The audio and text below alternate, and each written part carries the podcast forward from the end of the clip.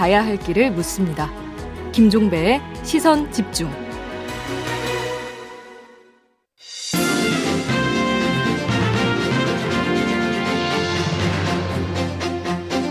네, 더불어민주당 윤건영 의원과 함께하는 슬기로울 정치 시간입니다. 어서 오세요. 네, 윤건영입니다. 네, 조금 전에 속보가 들어왔는데요. 네. 김정은 북한 국무위원장이 최고인민회의 시정연설에서 10월 초부터 남북 통식 연락선을 다시 복원하겠다는 의사를 밝혔다. 네. 속보가 들어왔습니다. 네. 뭐가 어떻게 돌아가고 있는 거예요? 어, 뭐 어제는 미사일 쏘고 오늘은 대화하자라고 하고 해서 좀 어리둥절하시죠. 많은 국민들이 그러실 것 같아요. 그러니까 이게 무슨 뭐 트위스터 추는 것도 아니고 뭐에 어떻게 돌아가는 겁니까? 도대체? 말 그대로 북한의 의도는 압박과 대화 양면 잘 양면이 있는 겁니다. 예. 즉 쉽게 말하면 양손에 한 손에는 대화, 한 손에는 압박 카드를 들고 음. 전략적 판단을 하고 있는 중입니다. 김정은 위원장이 나타나서 메시지를 냈다는 건 1차 판단은 얼추 했다라는 거고요. 네. 저는 이두 그 가지 측면에서 대화의 여지가 좀 더 열려 있다라고 보는 이유가 음. 문재인 대통령의 종전 선언에 대한 북한의 반응이 신속하고 빨랐습니다. 이례적이었습니다. 네. 아, 지난번 이틀에 걸쳐서 세 번의 메시지가 나올 정도였고요. 두 번째로는 이게 좀 사실 중요한데 미국과 대한민국에 대한 메시지를 분리했습니다. 외무성을 중심으로 해서 미국에 대한 강한 메시지가 나왔고 으흠. 김여정 부부장을 중심으로 해서 어, 종전선언에 대한 메시지, 심지어 정상회담을 언급하는 수준이었습니다. 이런 것들을 봤을 때 네. 예, 어렵겠지만 변화의 여지는 열려 있다. 음. 좀더 가능성 높아지는 것 아닌가 판단하고 있습니다. 근데 저는 그 일단 시정 연설을 통해서 이렇게 밝혔다라고 하는 대목도 사실은 눈에 들어오는 대목인데 네. 이 형식은 어떻게 읽어야 되는 겁니까? 우리로 따지면 국회에서의 대통령 시정 연설이거든요. 최고인민회의라는 게 우리의 국회와 같은 네, 겁니다. 그러니까 근데 사실 북한 체제의 특수성을 보면 형식적인 부분은 좀 그렇게 큰 변수는 아닙니다. 다만 네. 이번에 이야기 나와 나오고 있는 최고인민회의 시정 연설이라는 어, 케이스는 그렇게 흔한 케이스는 아닙니다. 음.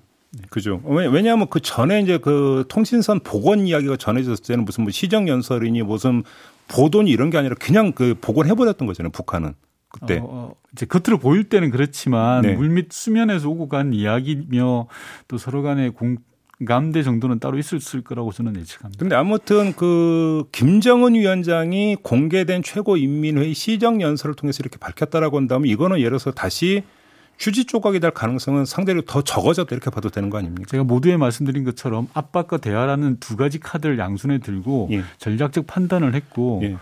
어, 최고 결정권자인 김정은 위원장이 나타났다는 것은 그 전략적 판단의 1차 단계는 넘어섰다라고 보면 될것 그 같습니다. 얘기는 뭔가 진전이 있었다는 얘기로도 해석이 될 수 있는 거죠. 저는 그 진전의 가능성을 믿고 있는 사람이고 그게 우리 한반도 평화와 경제에 도움이 될 거라고 생각하는 사람입니다. 그럼 좀만 더 가보죠. 네. 남북 간에 뭔가 그 큰 이벤트가 있을 수도 있다고 봐도 되는 겁니까? 지금 그렇게 단정하는 건 좀 성급하고요. 예. 저는 어, 남북 간의 큰 이벤트, 소위 말해 정상회담이라고 한다면 예. 10가지의 계단이 있으면 지금 한 두세 단계의 계단을 거쳐간 정도 수준이다라는 게 냉정하게 보는 것 같습니다. 그래요?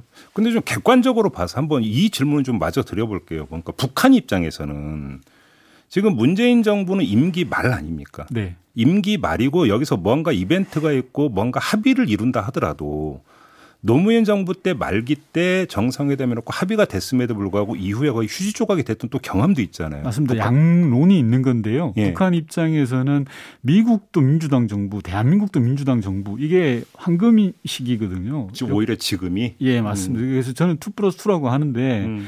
김대중 대통령과 클린턴 대통령 시기가 남북 관계가 열렸던 시기입니다. 네. 마찬가지로 북한이 긍정적으로 보는 것은 그런 부분이 있고 다음으로는 문재인 대통령과 김정은 위원장 양 정상 간의 신뢰 음. 관계에는 어느 때보다도 저는 있다고 생각하거든요. 음. 그게 지금의 북한의 태도 변화의 요인일 수 있습니다. 그리고 말씀하신 것처럼 그럼에도 불구하고 다음 정부가 네. 실질적으로 대화의 대상이 되어야 된다라는 그런 내적 갈등도 있을 겁니다. 네. 그래요. 알겠습니다. 뭔가 있는 것 같아요, 자꾸. 뭔가 있어도 말씀 안 하시는 뭔가 거죠? 있어도 말 못 하죠. 뭐 사실은 그렇게 하죠.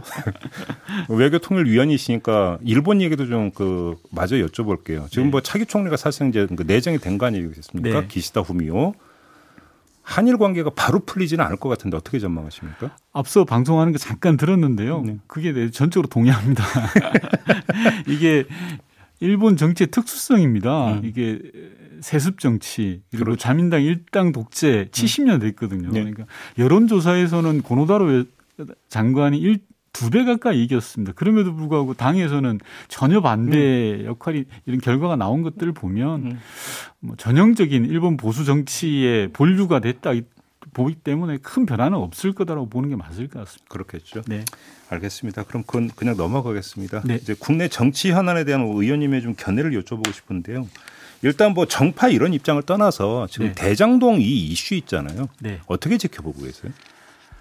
아, 대장동 사건은 한마디로 막장 드라마 같아요. 음. 예, 부동산 카르텔과 기득권 구조가 탐욕을 적으로 드러나는 음. 건데 이 막장 드라마에 출연하는 등장 인물이 네. 현재까지는 국민의힘이 주로 나오다 보니까 네. 일각에서는 국민의힘 게이트다라고 음, 하는데요. 음, 음. 본질은 저는 부동산에 둘러싼 카르텔 그리고 음. 그것을 엄호하기 위해 있는 기득권 구조가 아닌가 싶습니다. 그러면 그 사실 이제 지역으로 가면은 어떤 토건 세력이 횡행을 하고 네. 그런 어떤 그 구조에서는 여야가 없다 이런 이야기를 많이 하는데 그런 맥락에서 지금 말씀이십니까? 뭐 그런 맥락도 있고요. 그러니까 국민의힘이 본질을 잘못 본 거죠. 이게 성남에서 벌어졌으니까 민주당이 유력 후보인 이재명 후보에 대한 공격을 집중적으로 했는데 오히려 지금 거꾸로 당하고 있는 형국이 된 겁니다. 그래요? 네.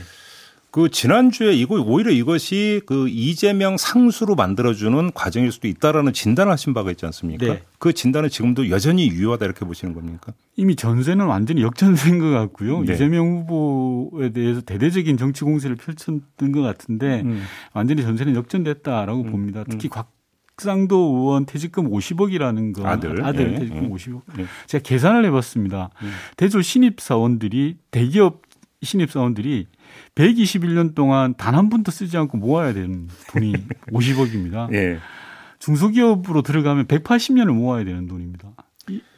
뭐 그거는 뭐 굳이 계산할 이유도 별로 없을 것 같은데요. 어, 어, 정말 어마어마한 돈이지 않습니까? 이런 예. 돈을 산재 위로금 성격으로 받았다라는 것 자체가 뭐 비교하는 게 조금 어폐가 있을지는 모르겠습니다만 조국 전 장관 같은 경우에 딸이 600만 원의 장학금을 받았다 그래서 뇌물죄로 구속 기소가 됐습니다.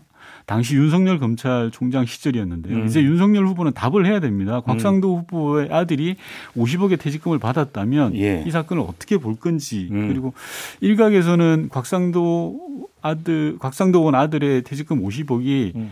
일종의 뇌물이 성격이 있는 거 아니냐라고 네, 이야기하지 네, 않습니까? 네, 네, 만약에 이게 사실로 드러난다면 신종수법이 드러난 거죠. 옛날 차떼기에서 오, 오히려 신종수법이다. 예, 퇴직금이라는 신종수법을 개발한 걸로 보여지고요. 근데 지금 그 의원님이 그 말씀하시니까 그 국민의힘 후보 토론에서 홍준표 후보가 검찰총장 시절 이거 몰랐냐 하니까 전혀 몰랐다고 했으니까 답변하던데 그건 어떻게 지켜보셨어요?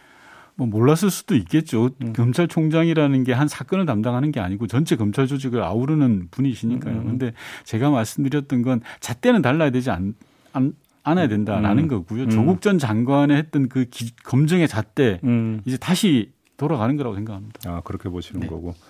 그런데 지금 저 간밤에 나왔던 뉴스를 보면은 이제 주요한 인물 가운데 한 명인 정영학 회계사가 네. 검찰에 녹취 파일 19개를 전달을 했다라고 하는 거고요. 네. 그다음에 요 내용 중에는 그 10억 대의 금품이 성남 도시개발공사 쪽으로 흘러갔다라는 이야기도 있지 않습니까? 네, 네. 결국은 지금 이 상황을 보면 어디로 튈지를 모르는 상황. 맞습니다. 그래서 제가 말씀드리는 게 사건의 본질을 봐야 되는데 네. 본질은 부동산 카르텔과 기득권 구조다. 네. 그리고 이게 탐욕의 눈먼 자들의 소위 말하는 잔치를 벌였던 음, 거 음, 아닙니까? 음, 음. 이런 부분들이고요. 근데 현재까지로는 뭐 등장 인물이 주로 국민의힘이었던 거죠. 네. 앞으로는 누가 또 등장할지는 잘 모르겠습니다.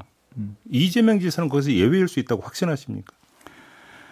어, 통례를 봤을 때 예. 에, 이재명 지사가 당시에 박근혜 정부, 이명박 정부 시절에서 어, 소위 말하는 요시찰 관찰 대장 지자체 장이었지 않습니까? 네. 그런 상황에서 그런 일들을 했을까라는 저는 그런 자신감은 좀 있습니다. 아 그런. 네. 음.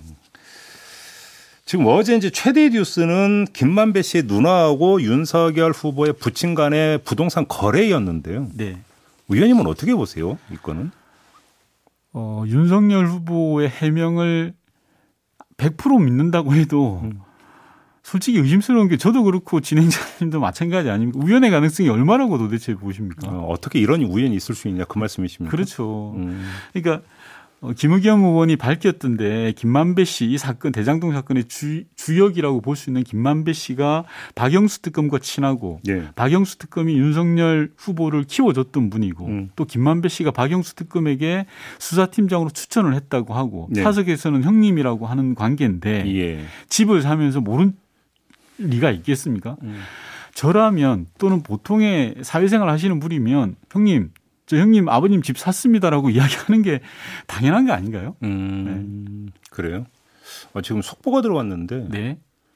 미 국무부에서 북한의 적대 의도가 없다. 네. 긍정 반응 희망한다. 이런 멘트를 지금 내놨다고 하고 이건 이 멘트가 지금 왜 나올까요? 어, 국무부에서 제대로 내용을 제가 들여다보진 않았습니다만 미국의 바이든 정부의 대북 정책 기조는 네. 올 5월에 발표된 것처럼 네. 북미 대화를 희망한다. 북미 네. 대화 재개를 희망한다. 네. 그리고 싱가포르 선언에서 출발하자라고 이야기했기 때문에 네. 큰 틀에서 어, 이번에 김정은 위원장이 조금 전에 이야기 나눴던 음. 그런 화해 제스처에 대해서 한 음. 입장 아닐까 싶습니다. 아무튼 뭐 지금은 이제 기사 본문을 놓고 제목만 올라온 상태이기 때문에 뭐라고 맞습니다. 예단은 못 하겠는데 네. 연기가 계속 나고 있는 건 맞아요. 연기가 난다는 건 뜸들이고 있다는 얘기 아닙니까? 연기가 났다는 건 뭔가 태운다는 거죠. 그러니까요. 네. 그러니까 너무 이제 연기 내면 이제 타니까 타기 전에 네. 그냥 익히고 그냥 뚜껑 열면 되는 거 아닌가요? 그렇게 됐으면 좋겠고, 네. 어, 저는 남북 관계는 여야가 없고요. 음. 그리고 전 이번에 얼마 전에 국민의힘 안보 관련 토론회를 본의 아니게 봤습니다. 제가 어제 아, 글도 하나 올렸는데요. 예, 그래 어떻게 보셨어요? 뭐 작게 501로 나오고 막 하는 거 어떻게 보셨어요? 일부분만 봤는데 한마디로 엉망진창이고 난장판이더라고요. 예, 어떤 점에서요? 그러니까 제대로 내용을 모르세요. 아, 질문하는 사람이나 예, 대답하는 사람 똑같습니까? 분도 모르고 답변하시는 분도 잘 모르세요. 예를 들면 예. 9.19 군사 합의를 폐지하자라고 두 분이서 의기투합을 하셨던데 1, 예. 2위 하시는 후보들이 예. 9.19 군사 합의가 어떤 의미를 갖냐 하면 음. 휴전선 일대에서의 군 군사적 긴장 완화 조치입니다. 음. 2010년부터 음. 2017년까지 7년 동안 국지적인 도발이 264건이나 있었습니다. 네. 그런데 2018년 9.19 군사 합의 이후로는 단 한 건밖에 없습니다. 음. 그만큼 긴장 완화의 효과가 있는 건데 그런 걸 없애자고 하지 않나. 음. 한반도에 핵무기를 전개하지 하지 않나. 음. 정말 어, 이런 토론이 가능한가? 예. 라는 정도의 수준이었고요. 예. 이해가 안 되는 토론이었습니다. 그 미국 정부 관계자가 한국 유력 후보가 어떻게 그렇게 사실 잘 모른다 이런 멘트가 나왔다고 하던데. 그게 윤석열 후보 공약에 대한 건데요. 윤석열 후보 공약을 보면 예. 어설프게 진보와 보수를 뒤섞어 놨어요. 그래서 비빔밥처럼 만들어 놨는데 예. 를 들면 이런 겁니다. 평화를 위해서 남북 연락 사무소를 재개설하자. 음. 또 한 축에서는 한반도에 핵무기를 전개하겠다라는 겁니다. 예. 냉온탕을 왔다 갔다 하는 건데요. 예. 목욕탕에 가서나 냉온탕 왔다 갔다 하는 게 건강에 좋지 국민을 위한 정책은 절대 그래서는 안 됩니다. 예. 그러다 보니 예. 미국 국무부의 실무자가 음. 무지하다라고 일가를 할 정도였거든요. 음. 대한민국 국민으로서 얼굴이 좀 화끈거릴 정도고 음. 캠프에서는 공부를 좀 해서 내 보내야 된다고 생각합니다. 알겠습니다. 오늘 뭐 그 이야기 난 거가 이제 이 주로 이제 북한 네. 관련 이야기 많이 나왔으니까 마지막 질문도 그냥 이걸로 드리고 마무리할게요. 네. 극초음속 미사일을 개발했다는 거 아닙니까? 네. 이건 어떻게 지금 그 실상을 어떻게 파악하고 어제 있어요? 이제 북한에서 그런 보도를 네. 냈는데요. 네. 어, 미사일 발사에 대해서 한미 정보 당국 간에는 지금 분석을 하고 있습니다. 섣부른 음. 판단을 하기는 좀 이르다라는 음. 거고요. 음. 올 1월에 김정은 위원장의 지시가 있었는데 1년 안에 성공했다라는 식으로 나옵니다. 음. 근데 이제 북한의 보도를 보면 네.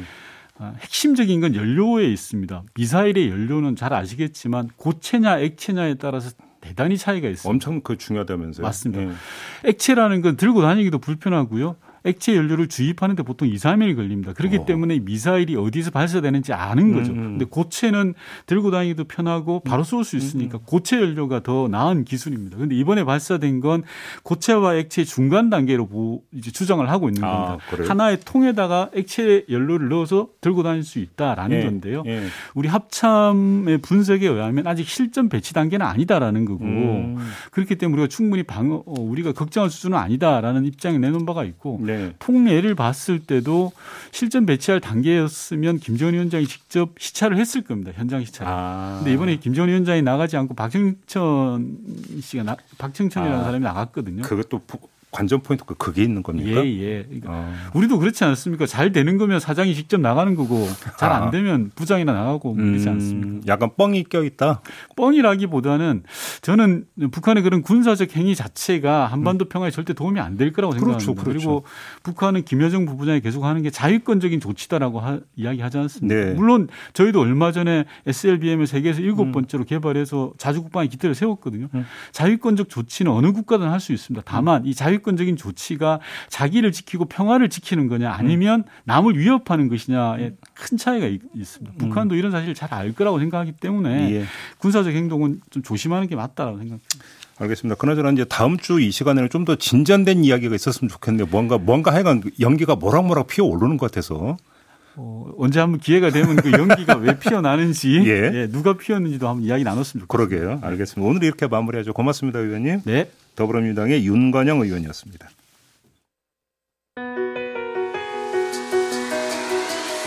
날카롭게 묻고 객관적으로 묻고 한 번 더 묻습니다. 김종배의 시선 집중.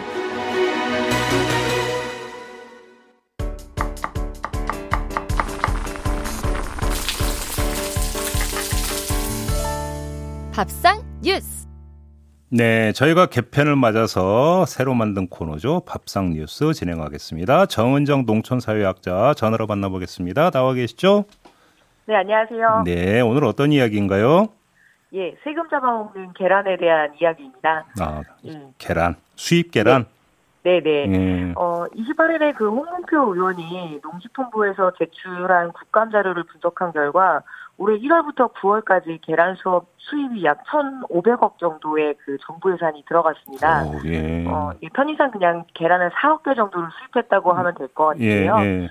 이 계란을 476억 원에 되팔면서 총 1,023억 원의 국고 손실이 발생하였다고 이렇게 질타를 했거든요. 음, 그래요. 어떻게 천억씩이나 손실이 날 수 있는 거예요, 근데? 어, 예, 뭐, 진즉에 좀 했으면 좋았을 텐데요, 이런 질타를요. 예. 예, 우리가 주로 대형마트에서 수입 계란, 일명, 일명, 이렇게 흰 계란을 좀 볼 수 있어요, 미국산. 예, 예, 예. 예, 뭐, 생계란을 운송하기가 어려운 품목 중 하나인데요. 음. 유통기한도 한국에서는 좀 한 달 이내로 되게 짧고, 또 이렇게 비행기를 타고 온 귀한 몸이십니다. 네. 그래서 항공 물류비 지원을 거의 한 판당 5천 원, 어. 검역비나 포장비가 1,500원, 예. 또 수입 업체의 마진을 좀 이렇게 보장을 해야 되잖아요. 음. 그게 한 500원. 음. 결국은 한 판에 한 12,000원대의 수입이 된 건데 이야. 팔 때는 그 한 3,450원에서 한 4,000원 사이였거든요. 음, 음.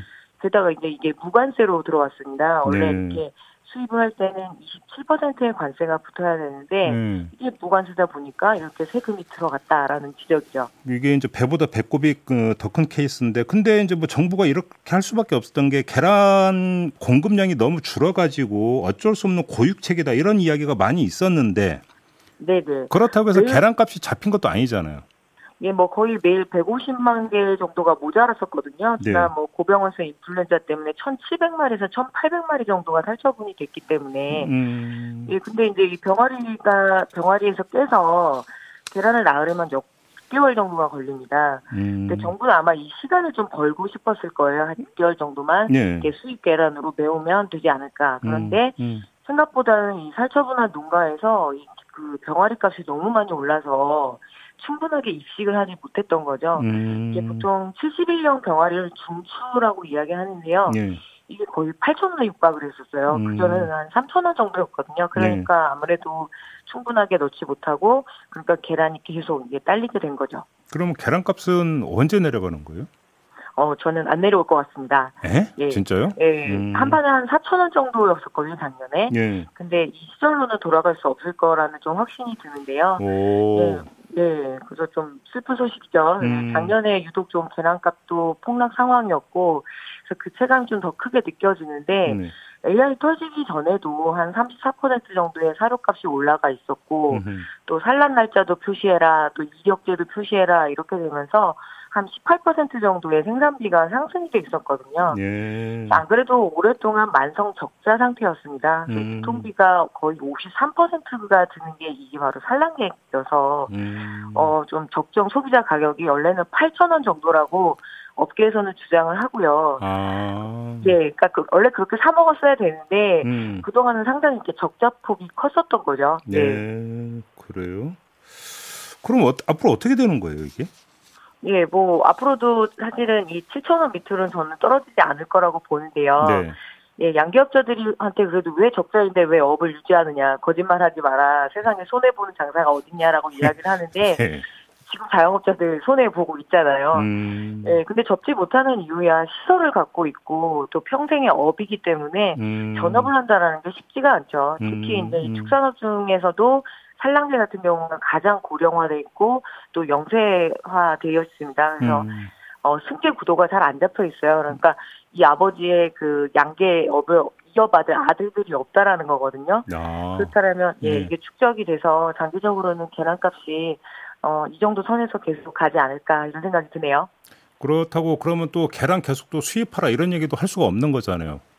예, 뭐 그렇죠. 이게 그 계속 기름 타고 그러니까 뭐죠 기름 써가면서 오는 건데 예. 아주 뭐 탄소 배출 문제라든가 음. 그리고 기후 위기 시대에 바람직하지는 않지만 음.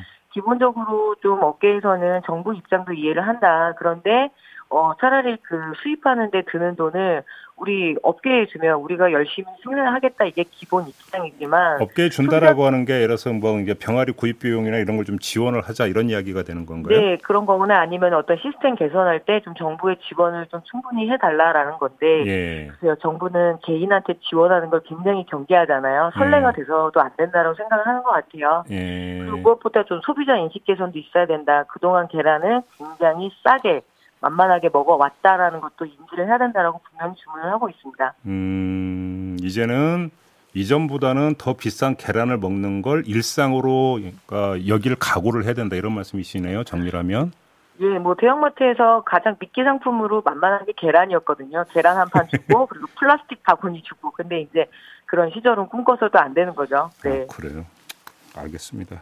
밥상 물가 올라간다는 이야기네요. 정리를 하면. 네. 네. 네 좋은 소식은 아니겠죠. 소비자들에게는. 네. 알겠습니다.